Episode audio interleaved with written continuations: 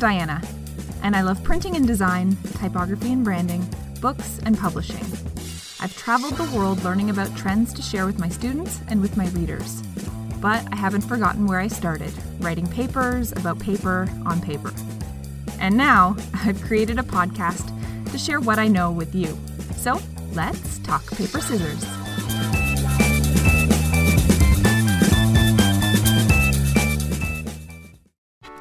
Happy New Year's Eve! We have made it to number one to 2021 Energy.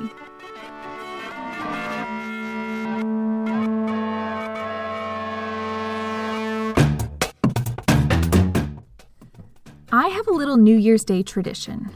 Every New Year's Day for the last four or five years, I've done some goal setting, and I don't think that's new or novel for anybody.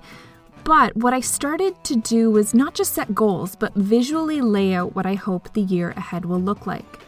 Some may call this vision boarding, and there are other names for it too, but I try not to get hung up on specifics. Instead, I think about how I want to feel in the coming year, more so than trying to define specific goals. I think and look for images that align with these feelings.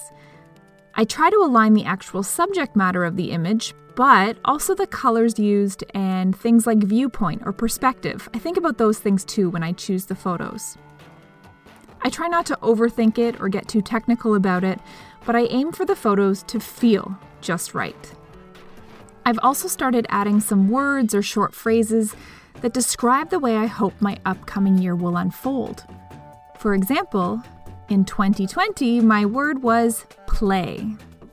Have I done as much playing in 2020 as I would have hoped? Well, if I'm speaking honestly, probably not.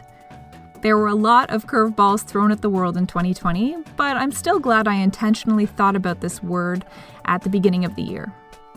Using that word helped me focus on what was most important for me this past year, which was looking after my two little girls, and play is obviously a big part of that.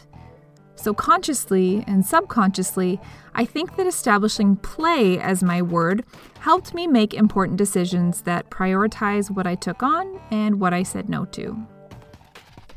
This type of exercise is especially well suited to visual thinkers like myself. I encourage you to try this yourself if you're listening to this on the 31st or January 1st or any time you need a bit of a refresh or refocusing as to what the priorities should be in your life according to you. For example, this would be a really great exercise to do at the beginning of each season, or maybe at the beginning of September, which is the start of the academic year for lots of people, and to me, it always feels like a second new year. So happy goal setting if that's what you're into, and you may want to choose a couple of photos or even just a single photo that helps clarify less what you want to do in the coming year and more how you want to feel. And if you're wondering what word I've selected for 2021, it's energy. Not so much that I'm looking for more energy within myself. I mean, I'd love that, who wouldn't? But instead, I want to tap into subtle sips of energy that come my way. I'm the kind of person who dives into a project headfirst and I don't come up for air until it's over. At which point, I look for the next project pool to dive into and get lost underwater for a time and while I enjoy being down there, I know it can be a lot for those around me. I know that sometimes I miss out on the energy from those around me, which goes a long way to making life worth living. For example, while I don't love admitting this, there are times when I've had my head shoved in a book or into my laptop when my girls are playing gleefully right in front of me. The word play is still very much at the forefront, too, for 2021 but I want to spend more time engaging and re energizing in these moments of play and joy for their sake as well as mine. I think a big reason that 2020 was so challenging for a lot of people was there was a lot of distractions, albeit important distractions at times, that split people's focus and put them in a position where they were turning away from the energy of the humans around them Or, in many cases, there simply weren't as many humans around whose energy we could feed off of. I felt this a lot in my teaching. Moving to a completely online Zoom university format meant that I didn't have the same experience feeling the energy that I used to feel with students present in a room. And whether that was positive high energy or even stressful or tired low energy, it was something.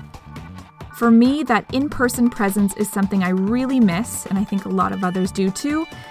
And I think it has a lot to do with the give and take of human energy. So I have chosen to make energy my word of 2021, hoping to tap into whatever sips of energy I can, as well as sharing my own energy as much as possible. I think it will make all the difference. So here's to an energetic 2021. Happy New Year!